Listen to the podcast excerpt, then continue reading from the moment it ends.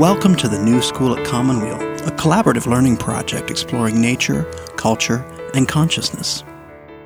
Join us now for a conversation and special demonstration of Japanese calligraphy with Shodo Harada Roshi.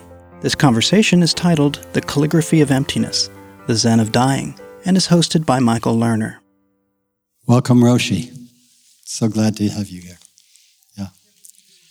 I want to mention that um, Roshi's translator, uh, Daichi, uh, Priscilla Daichi Storandt, who's a fellow monk uh, of Roshi's, is um, a extraordinary teacher in her own right, a senior teacher. And I will say more about her, but um, you will get a sense from the depth of her translations um, that uh, this is a very profound being uh, and a beloved friend.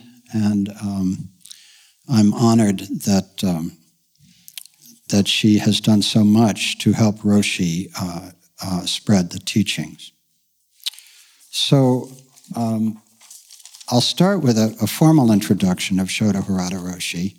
Uh, he's a Rinzai priest, author, and head abbot of Sogenji, a 300 year old temple in Okayama, Japan, and has become known as a teacher of teachers with masters from various lineages come to sit sesshin with him in Japan or during his trips to the United States and Europe. He was born into a Zen temple in 1940 in Nara, Japan, and while still in high school, he encountered his teacher Mumon Yamada while running an errand for his father. He was impressed by how little he knew of Buddhism at this encounter. After college, he entered Shofukuji and began his training in 1962 under Rinzai master and Japanese calligrapher Mumon Yamada, from whom he received Dharma transmission in 1982. In 1982, he was sent by Mumon Roshi to Sogenji, which is where he's still based, to help an elderly abbot to tend to the building and training temple uh, schedules. And then in 1989, he came to the United States, and we're here today to celebrate the 25th anniversary of Roshi coming to the United States. Uh, so in 1995, he founded One Drop Zendo, or Tahoma One Drop Zendo, on Whidbey Island in Washington, north of Seattle. Uh, and he also uh, has students and centers in, uh, in Europe and in India, as well as in Japan and the United States.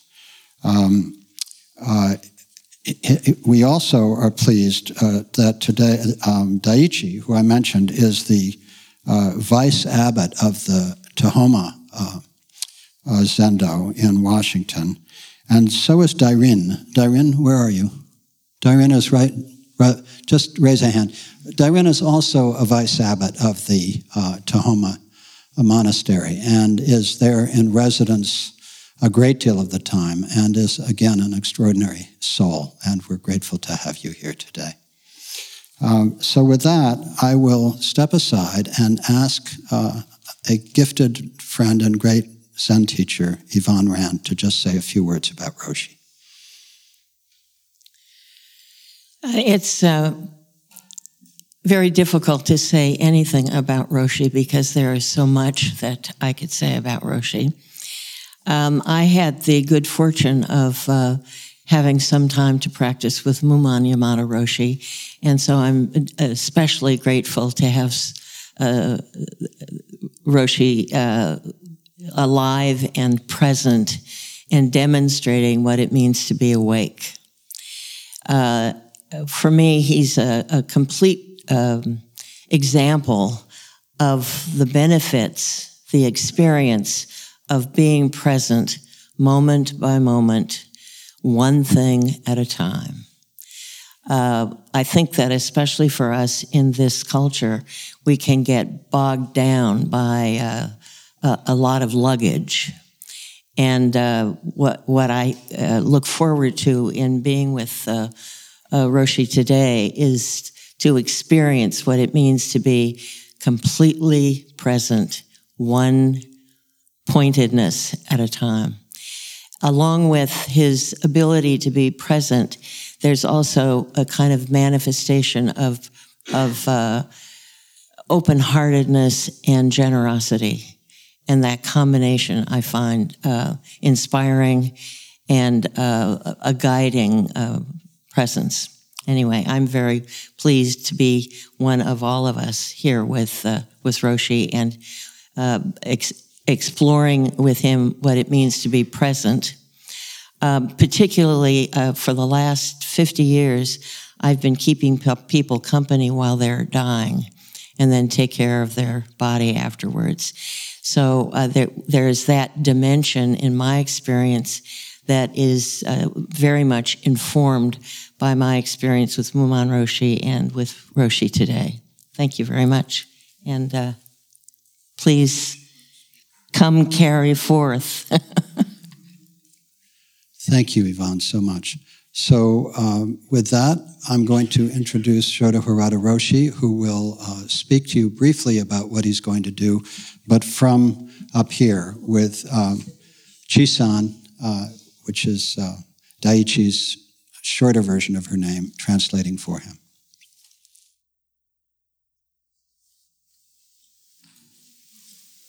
はい、今日はよくお集まりいただきました。えー、私はこの顧問園に来るのがとても楽しみです、えー、マイケル・ラーズさん。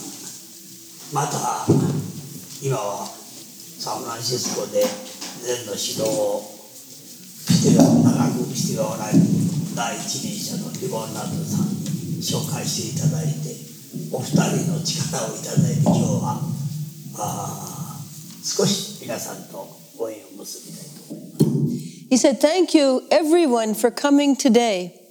He said he's very honored for this opportunity and to have the introduction by Michael Lerner and of Yvonne Rand, an old friend who has been teaching for a long time in the San Francisco area, to have their introduction and to be with everyone today to even a little bit further to bring together and tie together the important threads of all of our karmic affiliation.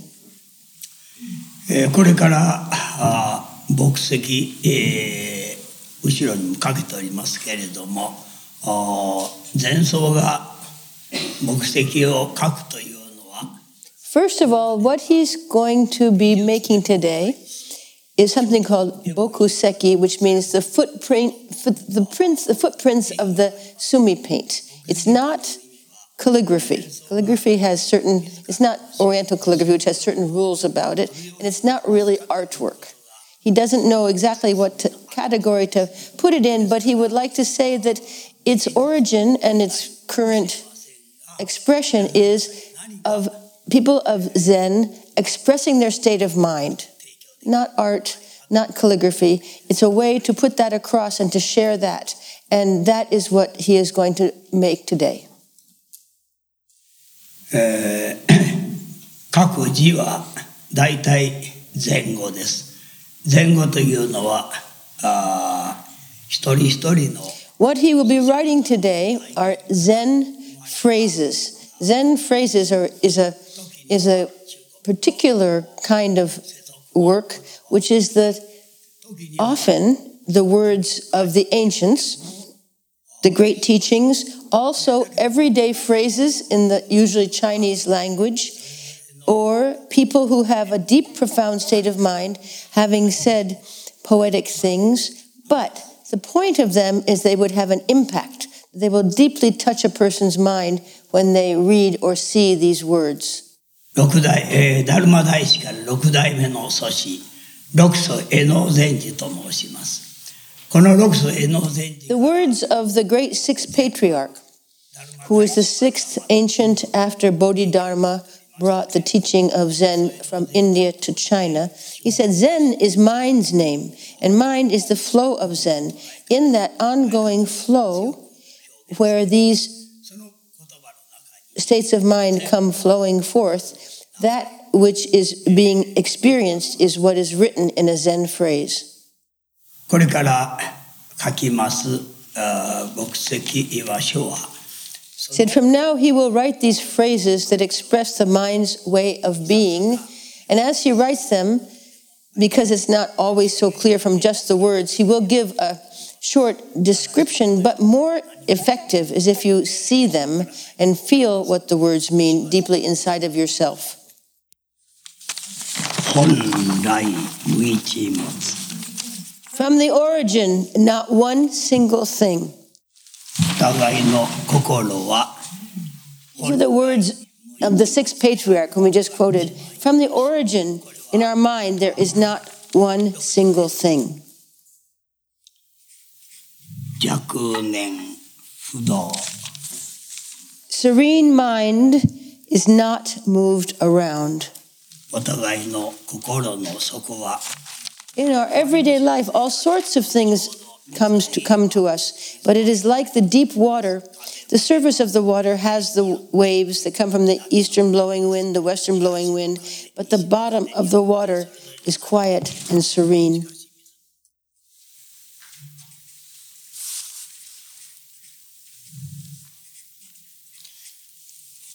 エブリデイグッディ Every day is a good day. そういう深い底が分かれば何があっても動じないってこと And if you know that deep, serene, quiet place, the bottom of the water in our serene mind, then every day is a good day.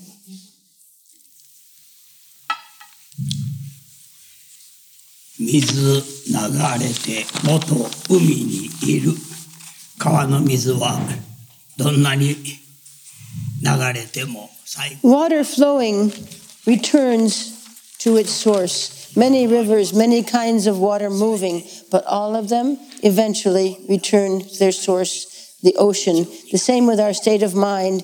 All of us eventually return to the one great, huge state of mind.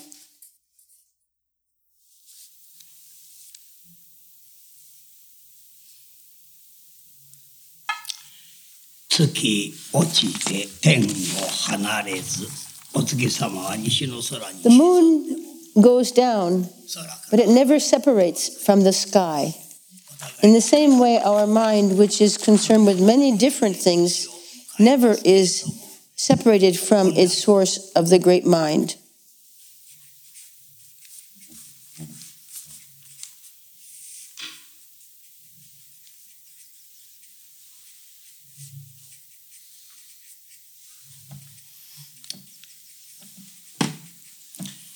ここ炎上皆さん方は皆このような同じ Each one, everyone, is perfect as is.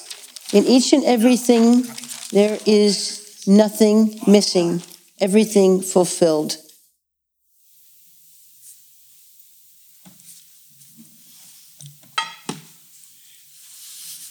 生ぜず滅 せず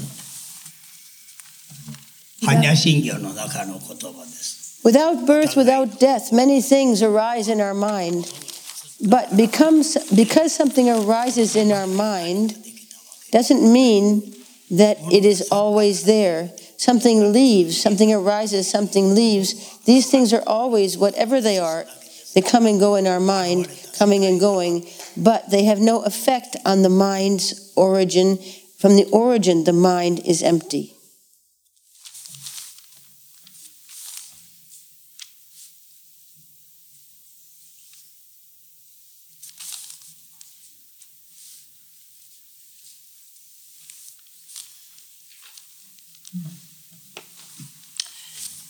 国公明必ず盛大なり、えーこれは these words that were just put out, great efforts without fail bring great light. These are the words that are about. They're written by, by the master Jimyo. And Jimyo was a very deeply dedicated, burning, passionate monk who went and trained with a very strict master who even had them putting cold water on themselves in very chilly weather and very severe training. And as a result, he was deeply awakened. And about him and his expression of his training was that for sure great efforts will bring great light. Later in Japan, Master Hakuin was going through a very difficult time. Who, he who became the greatest master ever in Japan was very afraid of going to hell when he was a young monk. And in order to be free from this great fear of hell, he started Zen practice. Then, when he was practicing, he heard that a great Zen master, Ganto, was killed by a bunch of gangsters who came to his temple. And he said, Well, if Zen training isn't going to help Master Ganto not be killed by a bunch of gangsters, how is it going to help me not go to hell? So he gave up for a while. And then he decided to go back to his training and if he trying to see if he should or not, he closed his eyes and he prayed to his, his favorite local god. And then he went into all the books that were being dried for the dry the, the bug drying season to get all the bugs out of the books, and he opened it with his eyes closed.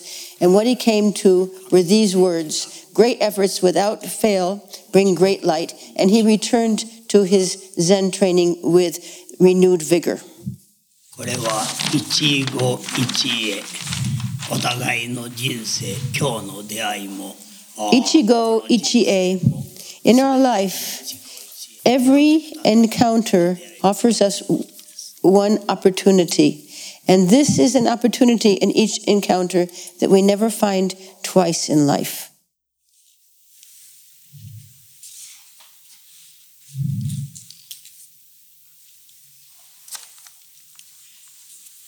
空即是式これも般若心経の言葉ですお互いの体は式形がありますので式です仏教で These are also words from the Heart Sutra, Kusoku Zei Shiki. That which has form has emptiness. Everything in existence has what is the word that is used for form has color, has, has a colored appearance. Otherwise, if it was only bright light or otherwise darkness, we couldn't differentiate it. But because it has color, we can see a thing. In the same way, though, it comes from deep emptiness. The universe, which cannot be envisioned, comes into form in each and every person.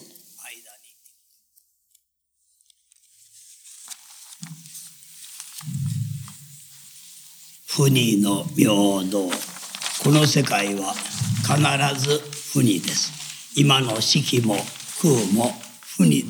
the mysterious path of Natu, Funi Myodo. This is how everything in the universe is. As he just said, we have the universe and we have what it manifests, and yet those are not two separate things. We have that which is seen and that which is seeing it, but those are not two separate things. All of these are two, but they're not two. This is the mysterious path. In Zazen, we are seeing our own face, but that is one. It is like a mirror which is reflecting a mirror. There are two, but there is only one.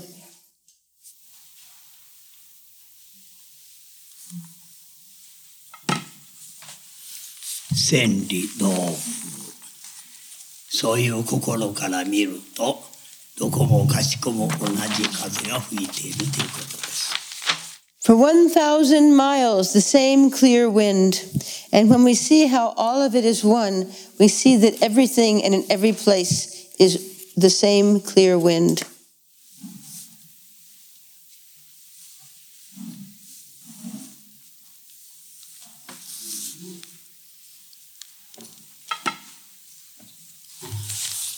春風吹いてまた生ず 命というものは春の草 The のよ spring う wind blows, the grasses return to growth. We think that if we die, our bodies die, that it's all over. But in fact, that which we have offered and given to society, for example, is kept going by others who have taken what we have learned and keep it growing and keep it going on to other people. That, therefore, how our lives have been lived doesn't end at the end of our physical life. It continues through those that we have touched deeply. This does not mean to say that there is some some something that keeps alive and keeps going. It doesn't have that implication. It means that how we live our life and how we give to others and in all ways continues.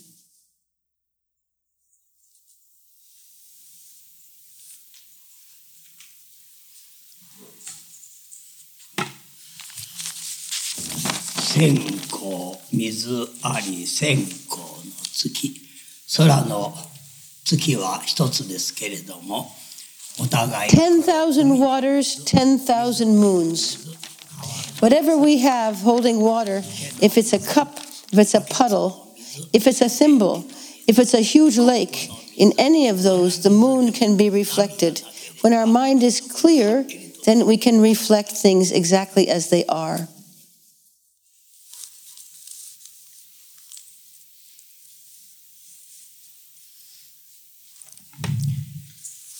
万里雲なし万里の天大空はまさに一点の Bandi kumo nashi, banki no ten, bandi no ten. For 10,000 miles, a completely clear sky.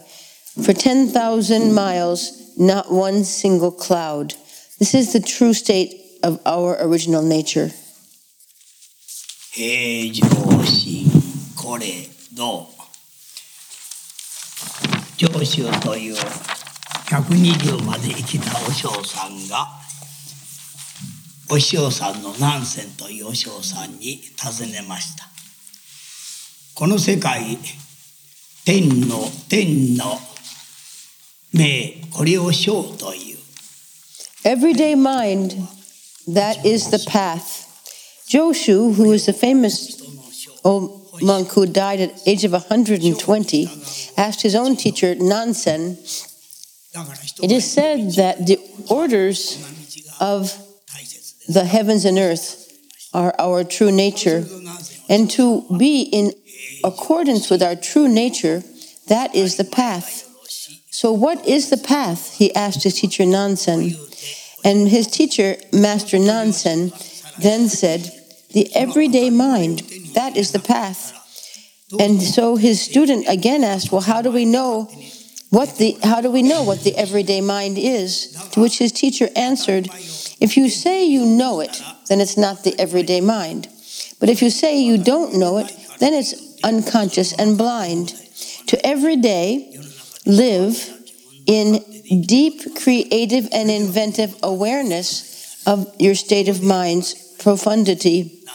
Without knowing you are doing something, to do it by becoming it completely. When we whisk tea for the tea ceremony, we don't even have an idea of now I'm whisking tea. There was a poem that said, playing the shamisen, to do it with your not with your hands, but to do it with your mind. In quiet-minded playing of the shamisen, forget your hands completely. When we play the piano, we forget all of the sheet music and become it totally.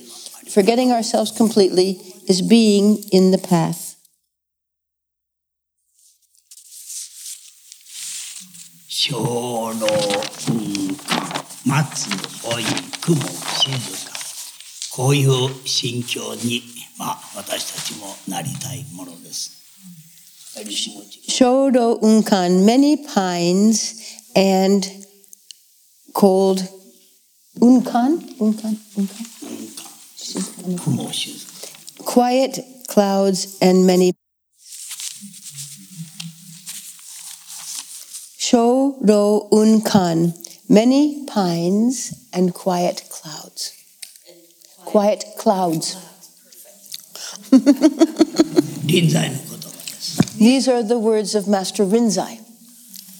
臨在の心境を臨在録の序文がこのように伝えているのです。 in the preface to the Records of Rinzai, um, written by one of his disciples, it describes Rinzai's state of mind in his old age. And this is, this is um, one of the lines of that. It's a beautiful piece of those, of those records.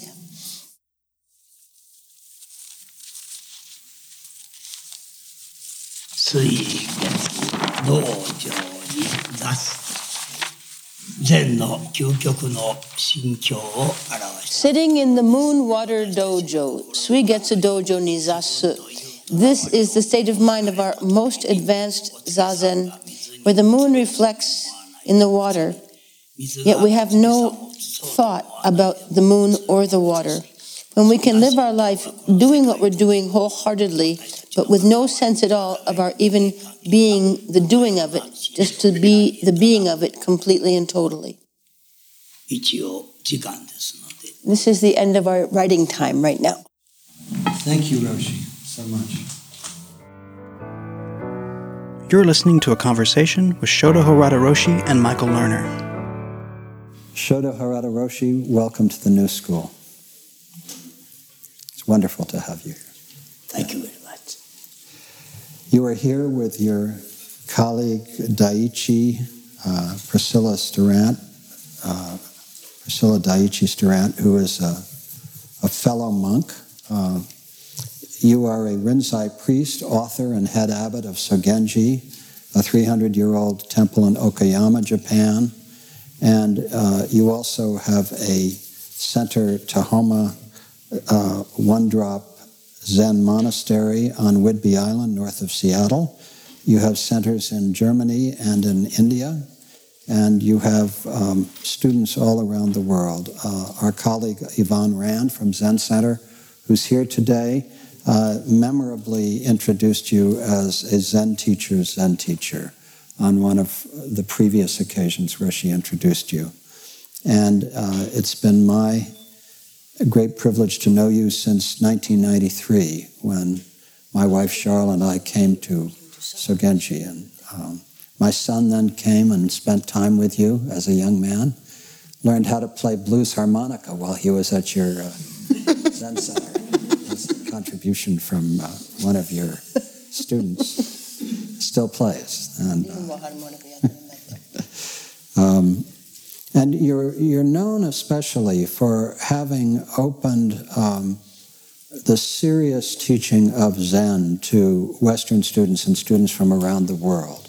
Uh, so one goes to your centers and one finds uh, young people from all over the world, or older people as well, uh, who, who really want serious Zen training. So this is a quite fierce Zen training, but open to people from all around the world.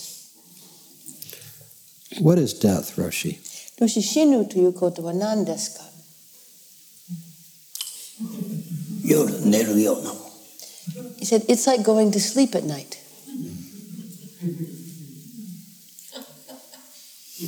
一つの人生は終わります今日一日が終わります One life ends, one day ends. Is there anything after death? その後何かありますか私であるものか私でないものかそれは分かりませんが終わりはありません He doesn't know if it's a me that 終わりありません He doesn't know that if it's a me or if it's a not me, but it doesn't end. So while you were doing the calligraphy, you spoke of how the way we touch other people goes on after death. So clearly that's true. We live on in that way. あの軸書いた時に言った通りにはあの人死んでも自分の社会に差し上げたものは続くとことが続くだからもちろんそういうふうにして続きます But in addition to that, the So the- question that always rises いつもみんなが聞きたいそれ以外のそ Is れ whether- プラスのものありますか is whether consciousness itself, in some form, in some form that we are aware of being. Um, I mean, we can say we rejoin the universe, clearly true. But is a self aware consciousness something that continues after death? あのそういうふうにして言うのがあの自分の社会に差し上げたことが続くけどその後 そのその別としてその意識自分の感じてること特にそのことがあればその意識の残ってるものは意識ありますか？それを何かに残ってることには存在してること分かることありますか？死ぬの後で。私が知る必要はないのでなぜなら私は初めから私でないから だから私たちはちょうどろうそくと同じ。ろうそくは燃えている間輝きます。そして周りの暗闇を照らし出します。そして新しいろうそくに火を灯すでしょう。同同調する人多くの人たちにそのろうそくの火は届けられるでしょう。しかし燃えているろうそくは燃え尽きます。だから新しいろうそくに初めて私たちの意志信念意識的なものがあるならば新しい人の命の中に現れます。良寛という人が片身とて何か残さん春は花夏ホトトギス秋はもみじ葉。こんな歌を残しておられます。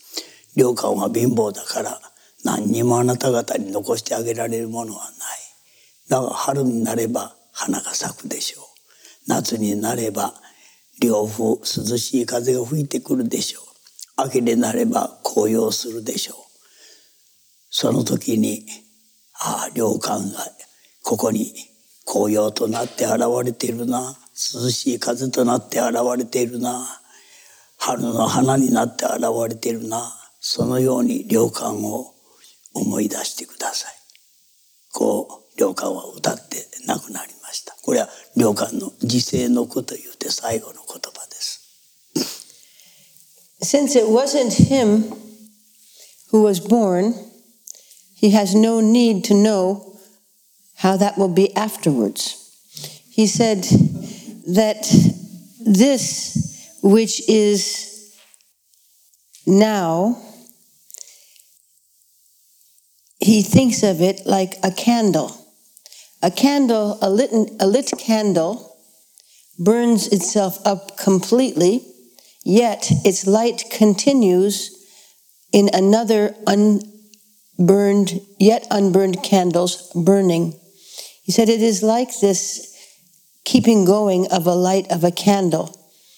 His own deep faith, his own deep awareness will be alive when that same kind of faith and aliveness is in the next candle. We have the words of the great Zen poet, Master Ryokan, who said, I have nothing to leave anyone, nothing to, no inheritance to leave behind, only that in the spring there are hundreds of flowers, and in the summertime, the song of the meadowlark, in the autumn, the turning colors of the maple leaves. Ryokan, who was so poor, was saying to everyone, I have nothing to leave for you when I die. And yet, please, when you see the flowers of the spring, know that there is Ryokan. When you feel the cool breeze of the summer and hear the meadowlark singing, know that there is Ryokan. And in the colors of the turning maple leaves, please find me. These were the last words of Master Ryokan.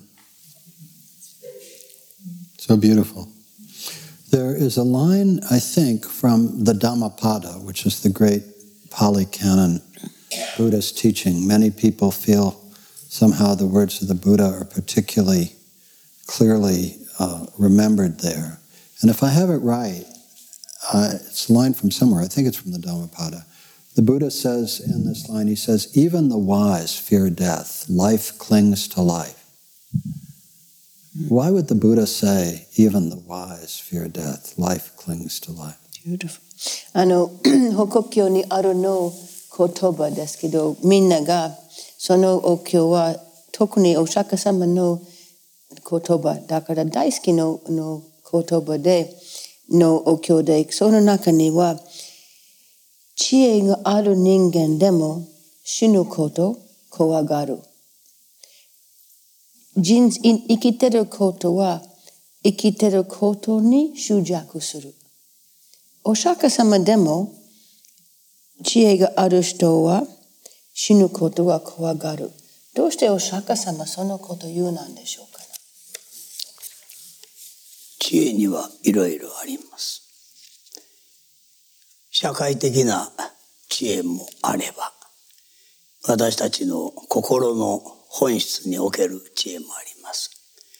だから知恵には社会的にどのような知恵を備えておられても自分の本性にまだ目覚めなければ人間の不安が絶えない。そのお互いの知恵の中にも自分の本性にもう本当に目覚めているならば自ら何も持たないことが本当だということを分かっている。だから自分の死ということに対して思いなどそのようなことは何も担ぐ必要がない。これは真実です。体験的な内容から出た言葉です。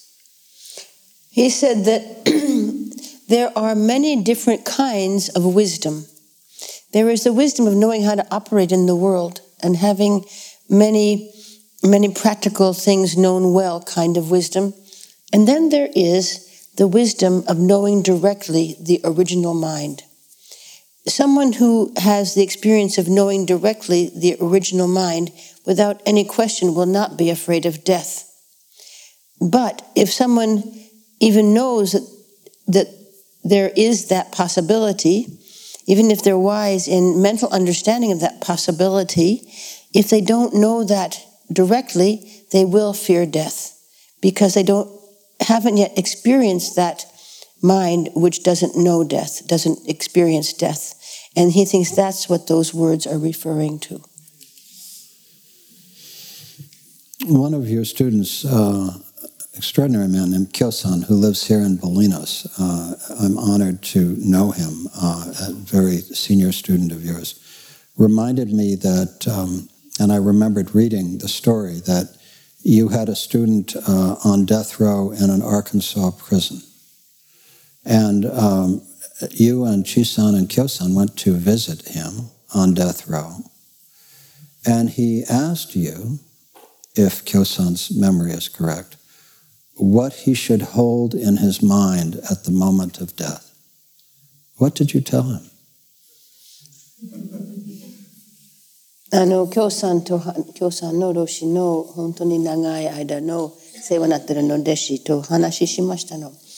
で京さんと話した時に京さんと話したことアキンさんのデスローに行った時に人が処刑される衝動前の時なの第二のことですけど第二が老師もし京さんの心の言ってることは正しく思い出すなれば第二さんが老師に私が死ぬ瞬間に私の心を何を持つべきですか？その時どうしてどういう返事をしましたか？自分の持つべきものは本当は何もない。だけども彼は本質は分かっていません。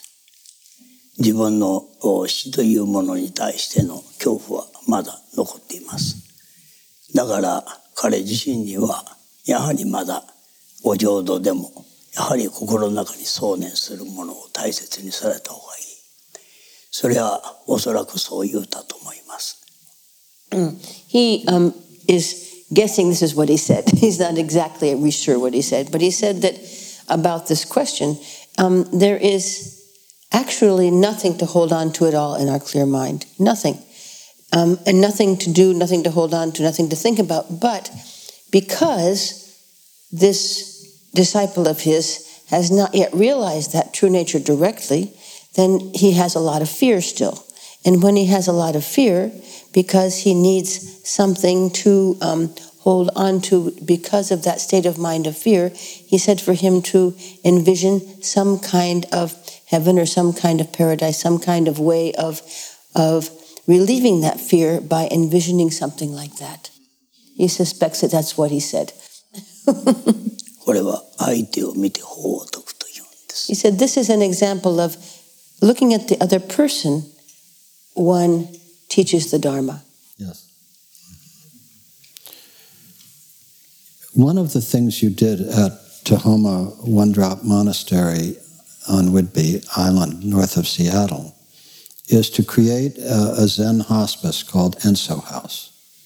Um, and uh, my understanding is that you created it um, because you believe that it's an important part of a Zen student's training to actually witness and support people in the process of dying.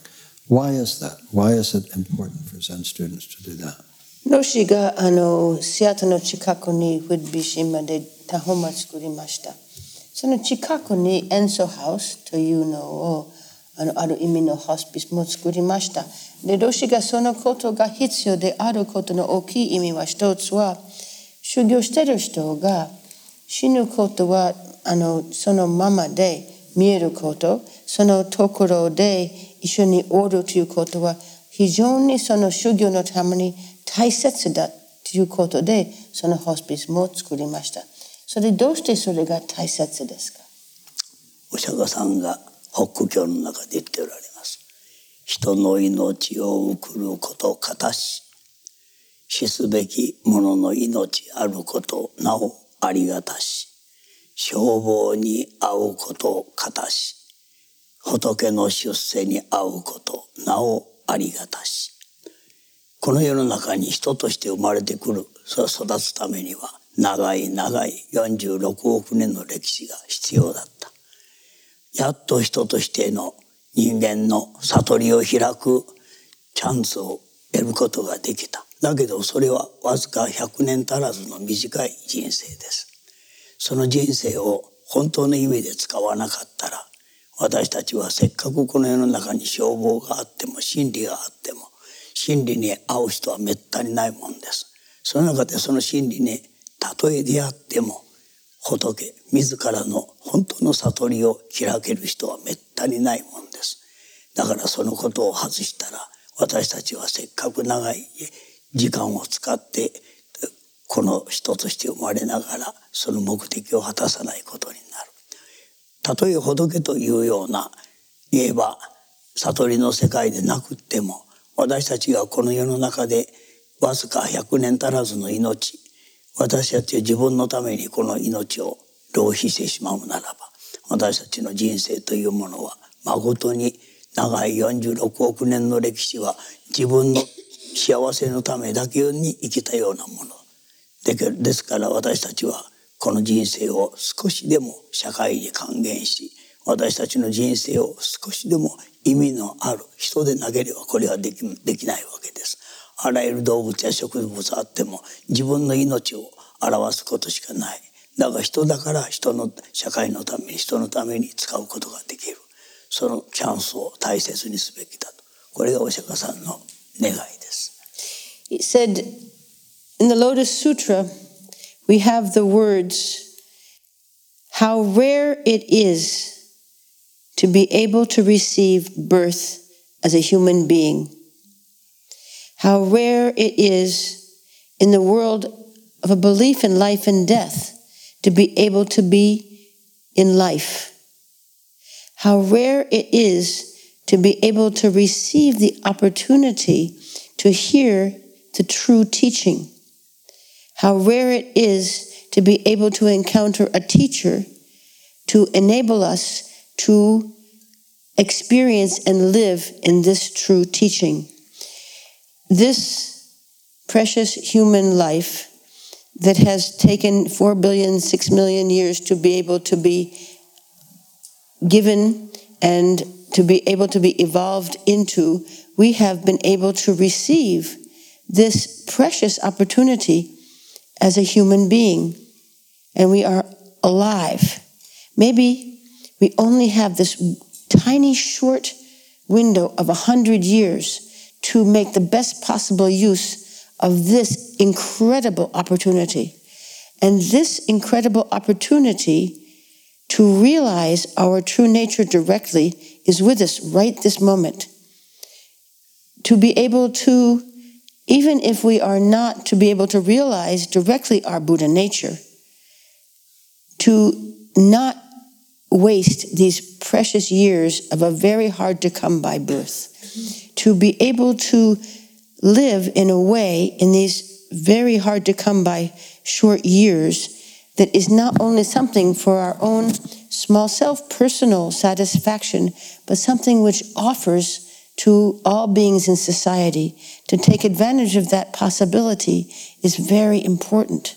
And that is why he says this is an important thing for people in training. Mm. As you know, we've offered the cancer help program at Commonweal for 30 years. And so um, this has been sort of my central life work is um, uh, doing retreats for people with cancer. And um, so we've had many deaths over those 30 years. Um, and something, this is a hard question, um, but it is one that concerns me, particularly uh, uh, since not only you, but many of the Zen, other Zen teachers here in the Bay Area who are involved with Zen hospice and other uh, situations do encourage Zen students to do this. Uh, um, and my concern is this there, um, there are some Zen students who sit with the dying who really are helpful. They're deeply, profoundly helpful. There are others that I would not want to be with me if I were dying. Because the feeling they give me is that they're not really there for me. They're there because this is an important part of their self concept, that they are more spiritually enlightened than other people, and part of their deep compassion is their work for the dying. And so they talk about it at cocktail parties and at every opportunity, in some sense. And I feel that they're feeding on the person who is dying. And I have a tremendously strong negative reaction to that. I mean, I can let go of that negative reaction, it doesn't, doesn't preoccupy me. But when it happens, I just feel that something is truly missing. Um, and that the motivation is one for personal enlightenment and not of real service. They're not really present. So, my question, because it's actually an active one, is that if one encourages Zen students, either here in the Bay Area or at Enso House or elsewhere, to do this, how does one protect the dying from those who come with this kind of self concept, which really, um, I think, is harmful, actively harmful? これあのロシよくよくしてることですけどマイコさんが こんだけ何十年もこの病でやってるだから亡くなる人たちのことよくよく見たことある。で彼が今生きてる質問です。あのここのサンフランシスコの地方にはたくさん全ホスピスやありますけど彼がそこに一緒におる時亡くなってかけてる人よくしてるから全の人たちが一緒におりますということがとても言ってよかった人がおればとても言って、まあ、要するに気持ち悪い実にはネガティブな気持ちも受ける。それ何かでと言えばその人たちが自分で善にやってるから自分が上だと思ってる。自分が特別のことでここしに来ましたの。私が悟る世界にあのあの中にいるから私があなたより素晴らしいこと持ってる。素晴らしいことある。だからその亡くなってる人がことは2の次。自分のそこでいることは1でそのあのマイコさんから見ればだけじゃない。どうしてもこれよくお話しするからあの気持ちが悪い。で彼気持ち悪いは別に抜ければ問題ない気持ち悪いけど本当にその亡くなってる人のためにになってないし、それでもいいのかね？これがその人の自分の世界の方が素晴らしい。みんながそれより下にいるということの見方はどうなんでしょうか？まだ未熟。He said they're still very unripe. 私は私の弟子が次々とタホマに行きます。タホマはそういう修行者がなければ成り立ちません修行者に必ず言います。死ぬのはあなただ。自分が死ぬと思いなさい。自分以外の存在が死ぬのじゃない。その自分が死ぬその瞬間をしっかりと見なさい。そうするとちゃんと見てきている人が何人も出てきました。人間は生きているのは体じゃないことが分かりました。その人が死んでいるのに周りの人たちがみんな生きてる時と同じ雰囲気の中におる。ドクターもナースも家族の人もみんなまだ生きてる時と同じように思ってる。本人はもう生き絶えてる。それなのに皆がそう思っているということは人間生きてるのは体じゃないことが分かりました空間が生きております空間は生きる生きるものですそのことを私は初めて分かりましたこう言って教えてくれましたその通りです He said that um, the, he's very he's very up on this this not so good possibility, and, and he is always always telling the people who are going to Enso House to help that you know you cannot think that you are anyone other than this person dying. He said you must look very carefully at the moment when this person dies and see that is you. That's not somebody else dying there, and you're not watching somebody. And some people who go really deeply actually see this. And he has one student who said, who was so um, realizing the importance and the actually of what the Roshi was saying to him that he said, you know, it, it, that person, he said, they were there was something there still as alive as the doctors and the nurses and the people in the room. It wasn't that person that had ever been alive. It was the space they were in that was alive. I saw that this space is alive. Mm. And he actually had deep, deep realization of what that being alive of that space was. So there are students who understand that, but the Roshi is, is very dogged at making sure that they aren't doing it in the way you're talking about because he knows how how un, un, how not a positive effect that is on anybody in the room or any place else but as he said unripe mm-hmm. i think about 10 12 years ago i had a heart attack as you know and um, and i had a very interesting experience because um, i'd been doing the evenings on death and dying in the cancer help program for roughly 20 years at that point, but I'd never been close to death myself. so as I was being flown over from the Bolinas soccer field in a little tiny helicopter to the hospital in the East Bay, I'd always wondered how I would be, and I knew I was having a heart attack. I didn't know whether I would live or not. And I realized when it was up in the air over the bay that I loved life with every fiber of my being, but that if it was my time to go, I was okay. And I was interested as much in this realization that I was actually okay if it was my time to go.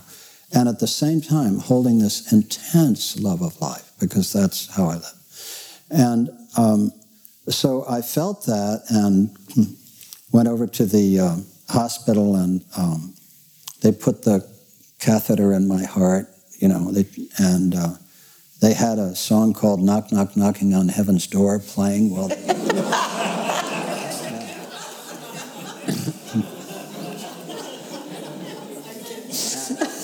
I was fine until they told me it was a good heart attack and sent me home. A good heart attack. yeah, they sent me home.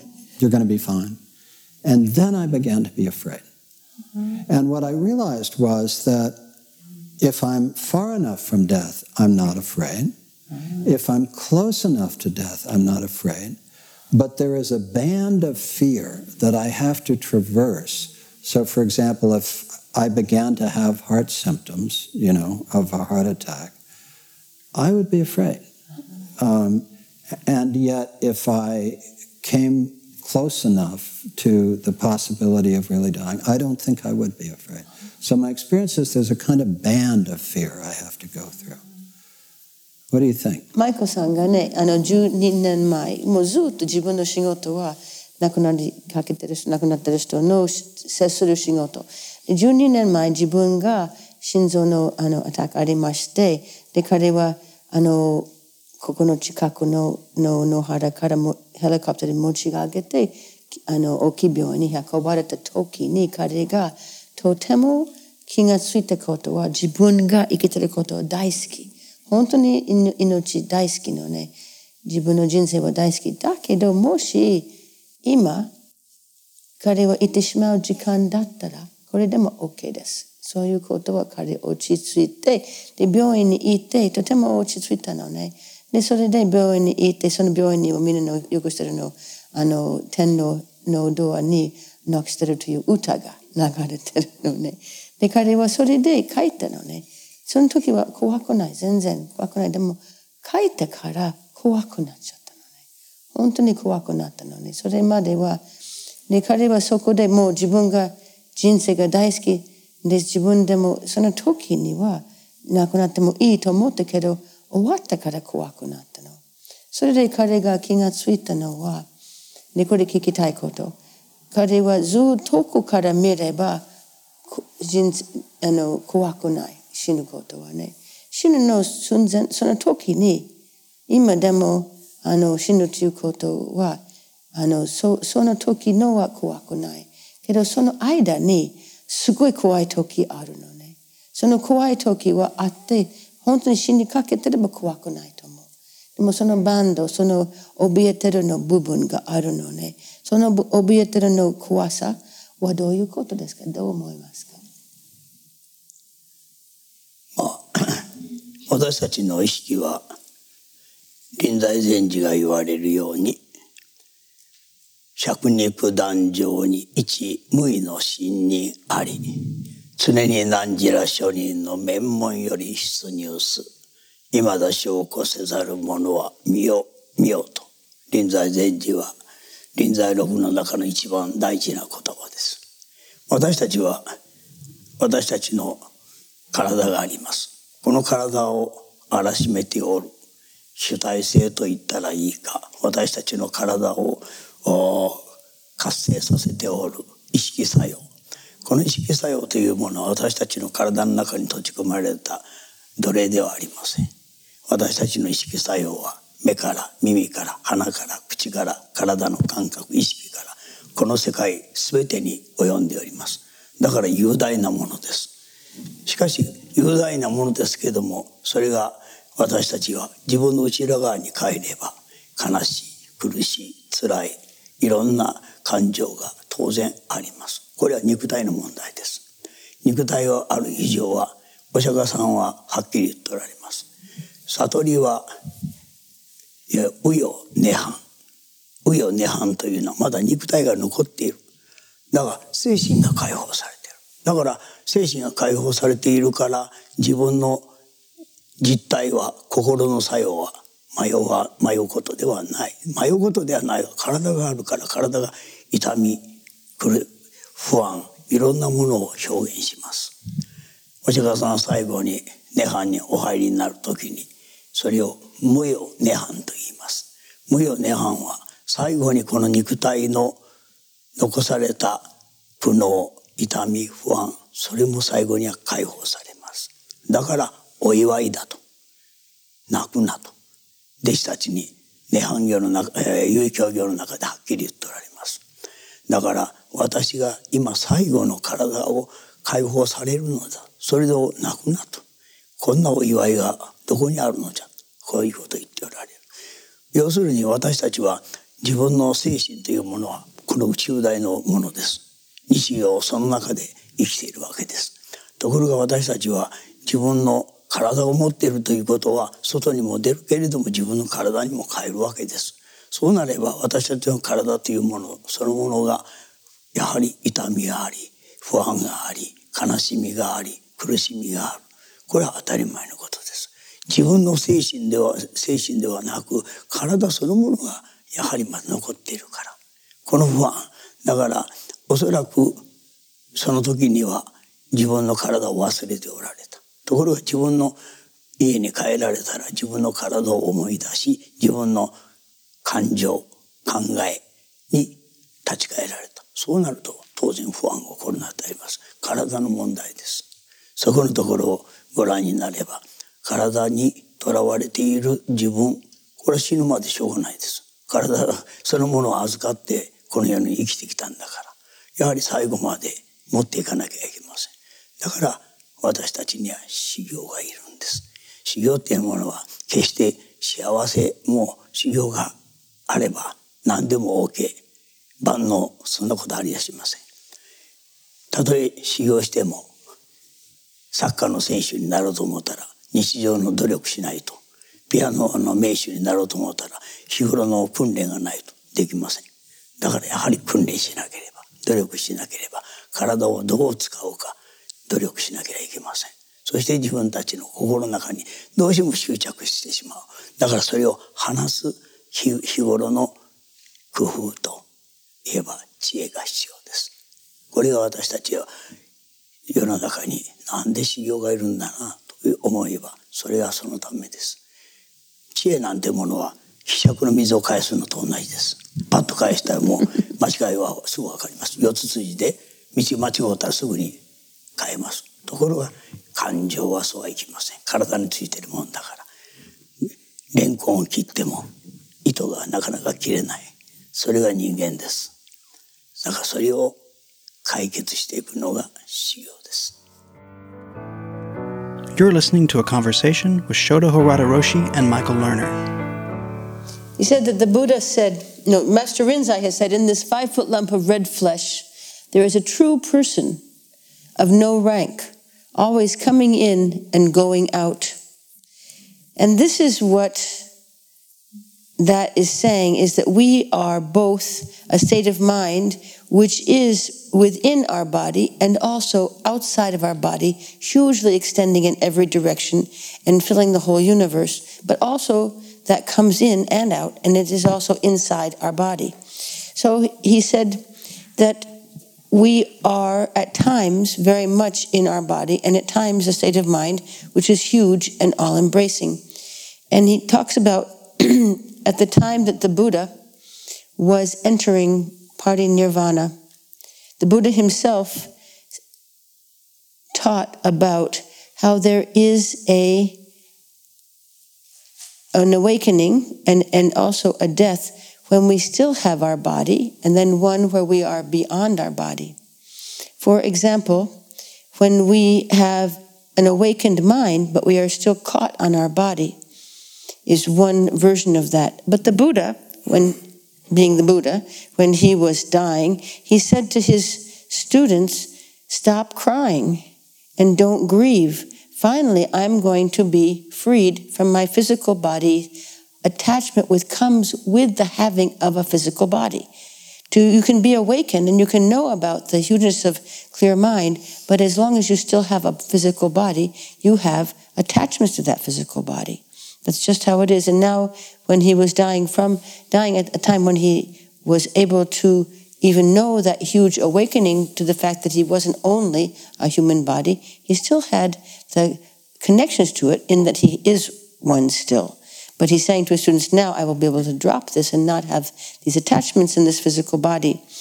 And he said, I'm now to be free. And so don't grieve and don't cry. And Roshi is saying that to forget that body completely was probably the state of mind you were in when you felt no fear.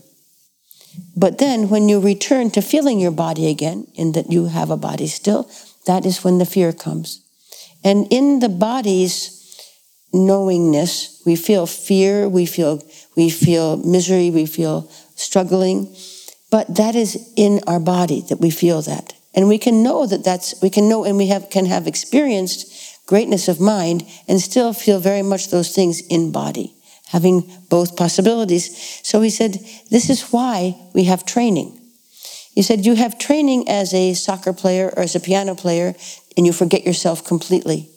In the doing of that, you don't even know that you're doing those things when you really, really, really practice hard and become a person who have played soccer and can forget themselves completely, or forget, play the piano and forget yourself completely.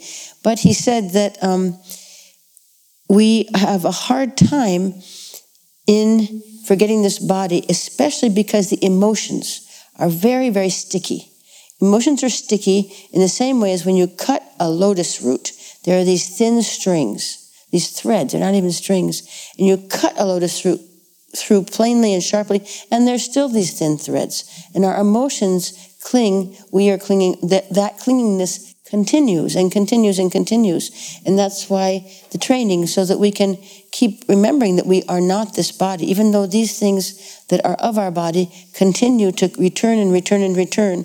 Because of this um, very, very, very sticky clingingness and caughtness on being a body, we do the training to allow ourselves to be able to see that's not the only thing we are. And that's why training is so important.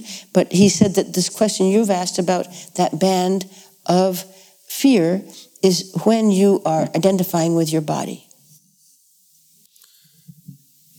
Very often, people who um, do a lot of work or just have family experiences that put them in the presence of dying a lot um, become exhausted by the experience or burned out. Um, and um, I was talking to somebody about this once, and um, they made a distinction between, um, I'm trying to remember the words they used, but um, one was um, one was feeling what the person was feeling. There's a better word for that, but that's what it meant. And the other was compassion. And the idea was that if, I'm just trying this out on you, that if you um, are actively feeling what the person is feeling, that can be exhausting. Um, if you are, if you feel deep compassion for what they're feeling, but you're not actually feeling it, it is less exhausting. And but when you spoke about how a Zen student should actually see that this is herself or himself dying, that suggests to me that the Zen student is in the place where she or he is actively experiencing what the person is experiencing. And I wonder, perhaps for a Zen student, an advanced Zen student, that is something that they could sustain. But for many of us who are more ordinary people, um, that's very difficult. So I guess I'm just wondering whether that distinction, there's a good word for uh, empathy, there you go. If you, thank you, if, you, if, if you're feeling empathy, you're experiencing the pain. And compassion is a different place. Um, and, you know, you feel deep concern and caring, but you're not actually experiencing the pain. So, which, which should a Zen student do? And uh, if the Zen student is to experience it as himself or herself, then isn't that empathy as opposed to compassion? あの、舞子さんが聞くところによってすごく大切なところですが、あの、よくバーンアウトされるの、ケアギバーはね。 亡くなりかけてる人の世話する人をバーンアウトすることはよくあると聞きます。で、それを話してきたときに、一つは言われて彼は、あ、これだなと思ったのは、思いやり持って、あの、思いやりということは、その人の立場になりきなりきって、あの、ちょっと情が多い時に疲れきれるの。疲れてくるの。その人と同じ体験しよう。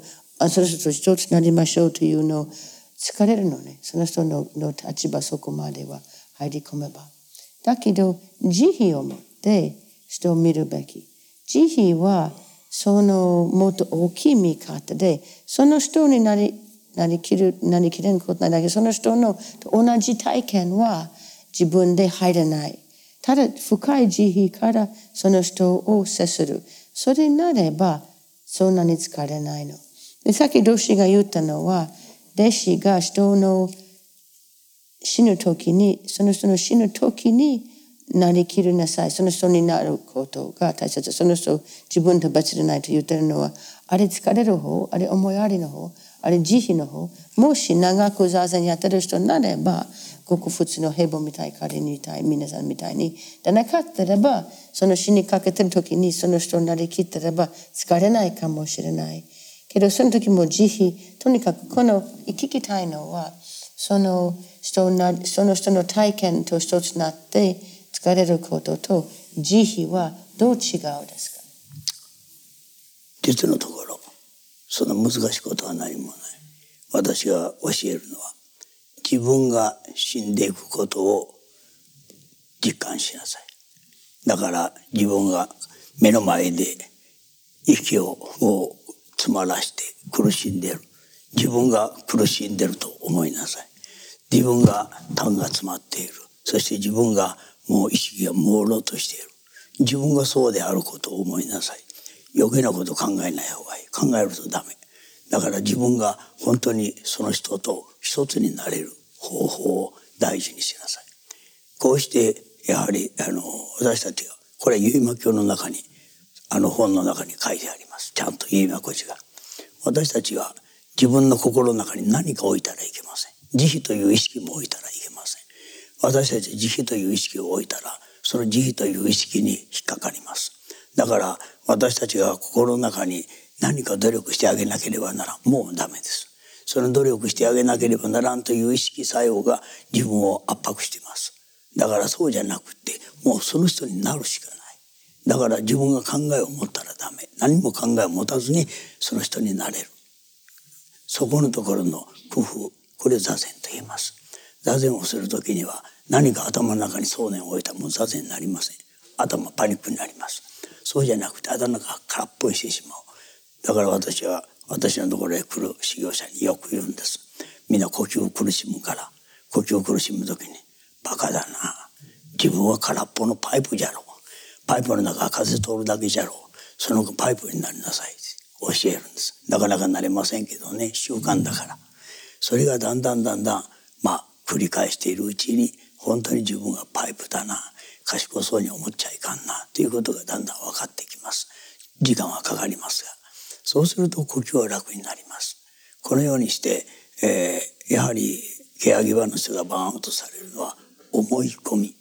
自分の思い込みがやっぱりあるんです。人間にはね。何かしてあげたい。何かしてあげたいおダメです。何かしてあげたいんじゃなくてそのためにおるんだから考える必要はないんです。何かするためにおるんだから。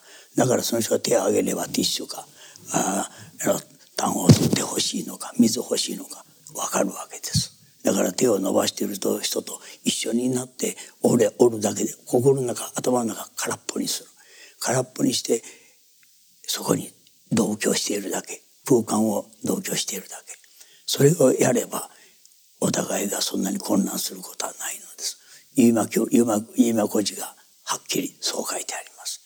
飯間教の中でお見舞いに行く人、そして病人、病人がどういう心境であればいいか、お見舞いの時看病する人はどんな心境であればいいか、はっきり書いてあります。これは相当の経験者が、あの、あの、飯間教をあの作あの書いてるはずです。だからそういうこともよく分かってで書いてる我の言葉あの本を読み返していただければそこにちゃんと書いてあります。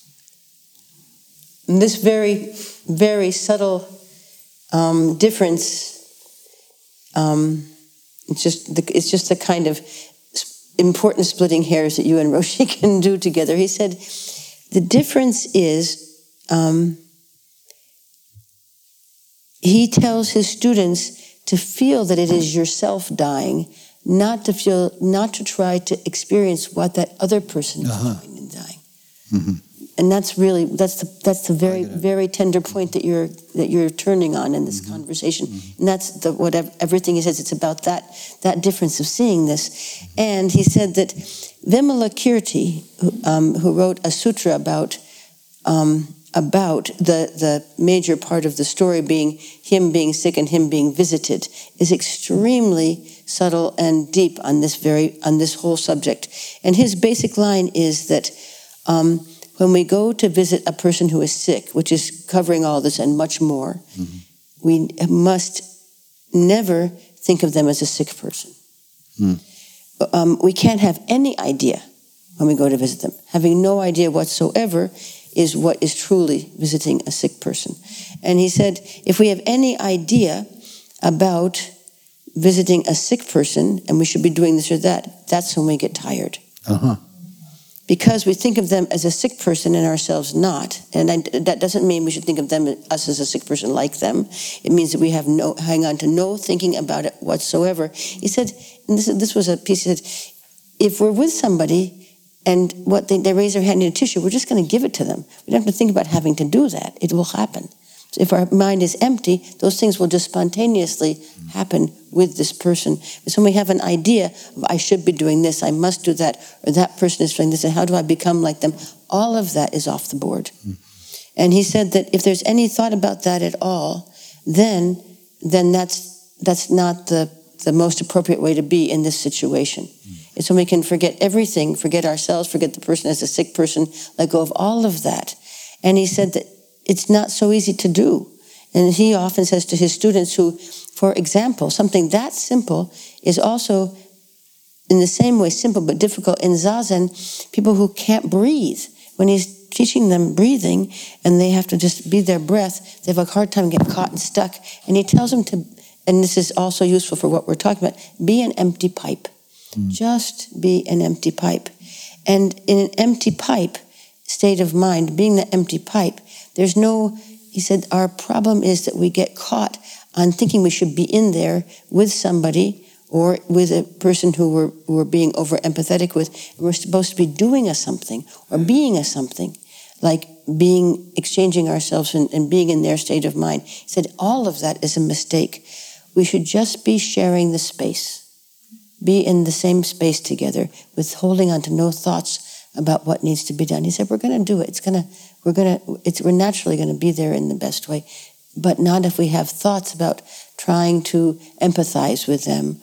And he said, and that's that's where the compassion is when we can forget every single idea, even of having to be compassionate or having to be empathetic.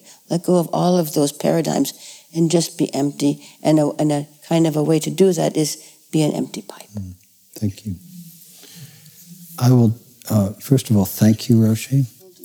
And I'm going to open it up now for a few questions. We have about 10 or 12 minutes. If you'd please keep the questions short so we can hear from as many people as possible because with translation, each question takes time. And, and um, I will repeat the question for the purposes of the recording. So, any questions?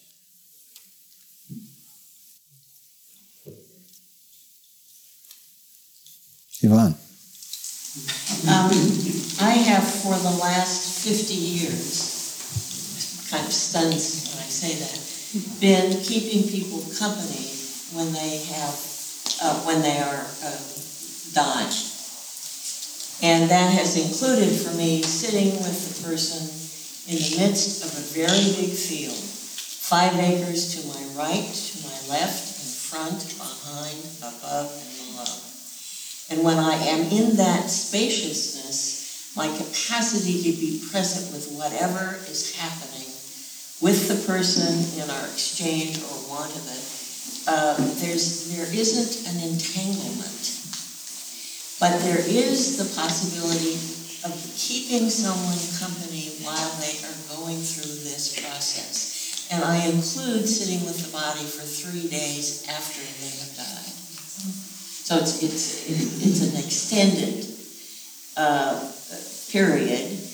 And uh, there's a challenge in having your life organized such that you can go do that kind of thing with somebody where you're not railroading your schedule but for me, it's been a, a significant, major piece in terms of a kind of spiritual uh, awakening and connectedness with all beings and things. Thank you for that. これはあのアルツハイマーの家族 皆実感しておられるでしょう。要するにアルツハイマーの場合は性格の崩壊人間の根底が崩れ去る。だから一番身近な人に暴力を加える。えー、いわゆるあれの自分の感情のままぶつける。だから家族の場合はとってもじゃないが、えー、介介の介護できない。だから第三者でなければできない。それはもう誰でも分かっている。それは何を言っているかといえばその空間が家族では取れないから。やる介護する人もそして病あの病気をしている人も皆意識的に持っているからだから要するに私たちが意識的な関わり合いということがとっても難しいわけです。でまた、えー、まあやろうアルツハイマーなくても介護をする人があの家族の場合はそれぞれ仕事を持っている生活がある。その責任がある。その中で介護するということの大切さっていうものはいわゆる難しさっていうのは誰でもが感じている。だからいわゆるホスピスの原点は家庭だから。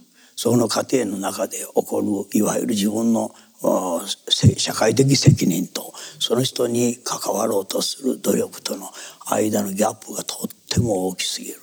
だからあの今これから必要なのは本当に必要なのはホームホスピスという立場とそしてそのホームホスピスそのものもいわゆるまあ言えばたくさんの人に関わるのじゃなくあの職職業的になると時間的に関わらなければならないようになってきます。こうなるとダメです。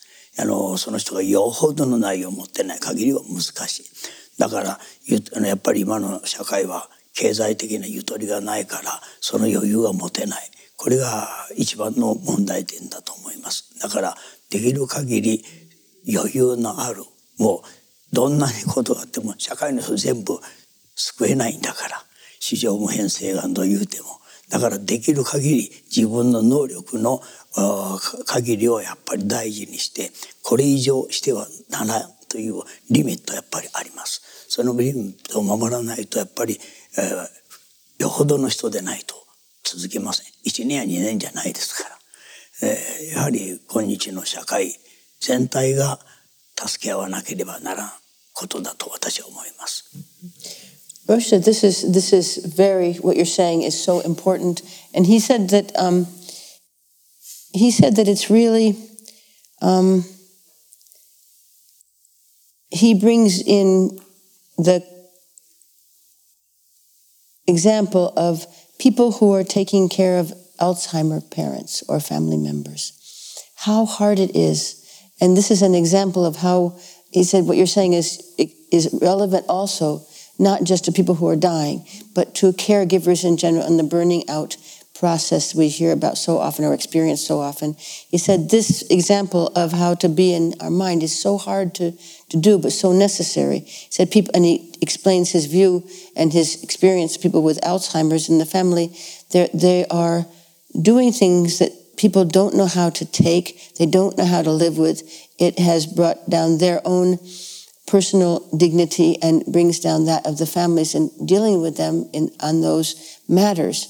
And so, for those people to be able to find that state of mind of the huge field in every direction is very, very difficult. And that is why he thinks, for example, um, even someone who is a home home helper, do we have that word in English? A home helping care person, unless they were of unusually deep, deep um, essence, it's very difficult for them to come and provide this huge, big field in the treating of the patient and the caring for the patient as well. So he said that this is a situation where he thinks maybe moving around in the different ways this home hospice, people going in to help who are not connected to the person when we are closely involved with a person, even a home helper who is that's their livelihood, we are entangled in a very, very difficult to extract ourselves way with a large amount of self-consciousness relative to the person who's being cared for. And that self-consciousness entangles us more and more.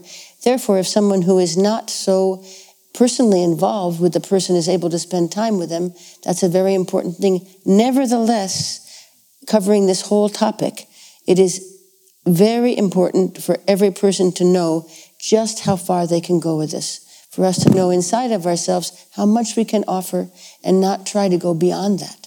To be able to see that limit that we each have of being able to be, offer what we can offer, for each of us to take that responsibility and how our own life is, our own state of mind is, and not go beyond that, not try to go beyond that.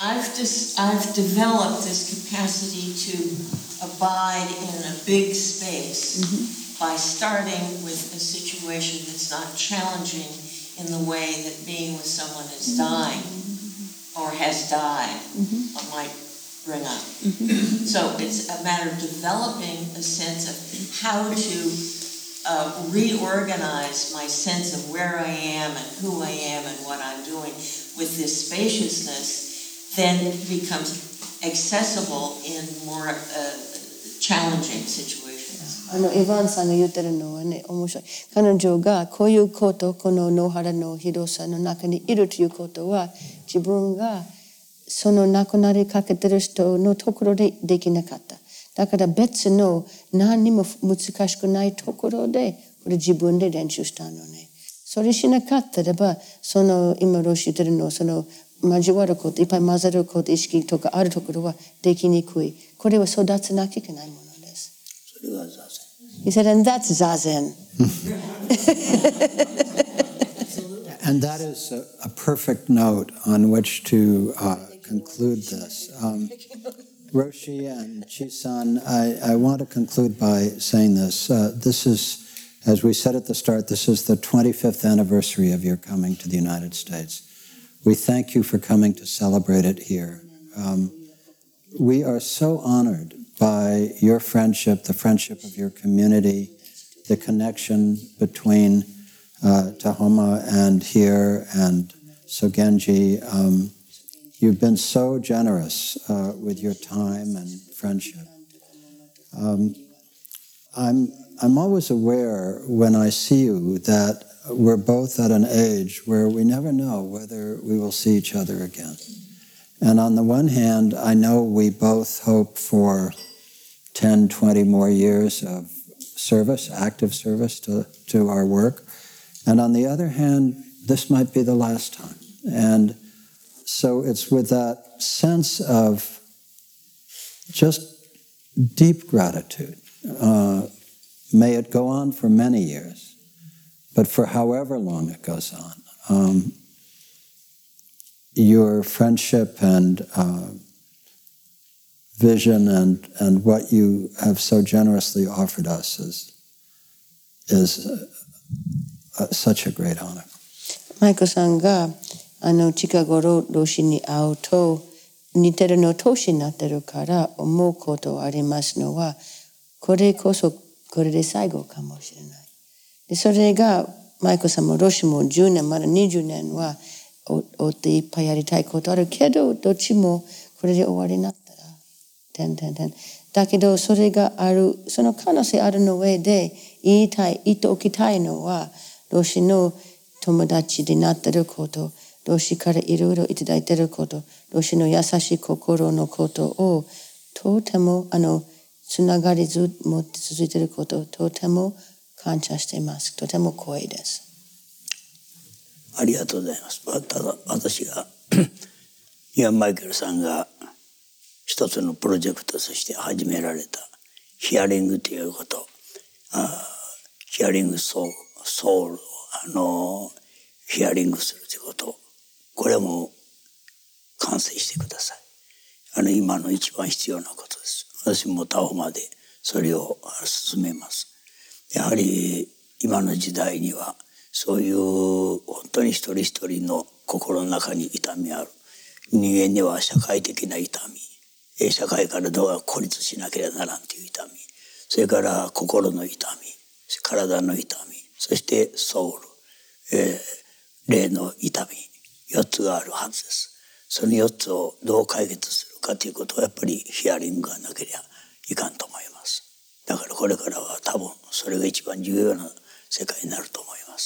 And he wants to say to that that he Roshi heard from Michael about his wonderful Vision of Healing Circle work. And he said, please complete that. He said he thinks that is the most important thing that the world needs very much right now. And he said, please, the way you're looking at it and the fact that human beings, he's, he gave it four their the physical body and their environment and their country, their nationality, all of that, and their soul and their spirit, that those things all need attention. People are hurting. And those places where they hurt so much need attending to in all the ways we were talking about. So he said he hopes to be able to support that at Tahoma as well. And that please, he thinks, I mean, his, his emphasis is on for this time in the world right now, this is a most important work to be done. Thank you. And one last note. Um, Chisan masquerades as a translator. Uh, but in fact, her consciousness and Roshi's consciousness are one. And um, Chisan is a great teacher. And um, I have a, a strong sense that um, we need to see more of Chisan uh, in her own teacher role. Um, and so I invite you all to join me in encouraging Chisan when she does not need her great service to Roshi. She travels the world with him, but he also has some students in Europe and India who are fluent in Japanese and can translate. And there, so there are these precious windows where she doesn't need to be with Roshi. So I'm encouraging Chisan to come and um, step out of her disguise and uh, let us see her in the deep magnificence of the ripeness of her being. Thank you. So, thank you both so much. Thank you all so much for coming. Yeah.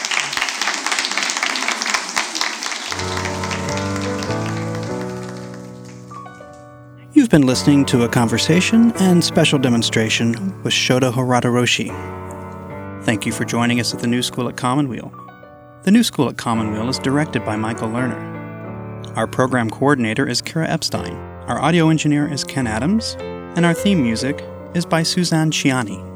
Please visit our website at tns.commonweal.org. That's tns.commonweal.org. Commonweal is spelled C O M M O N W E A L.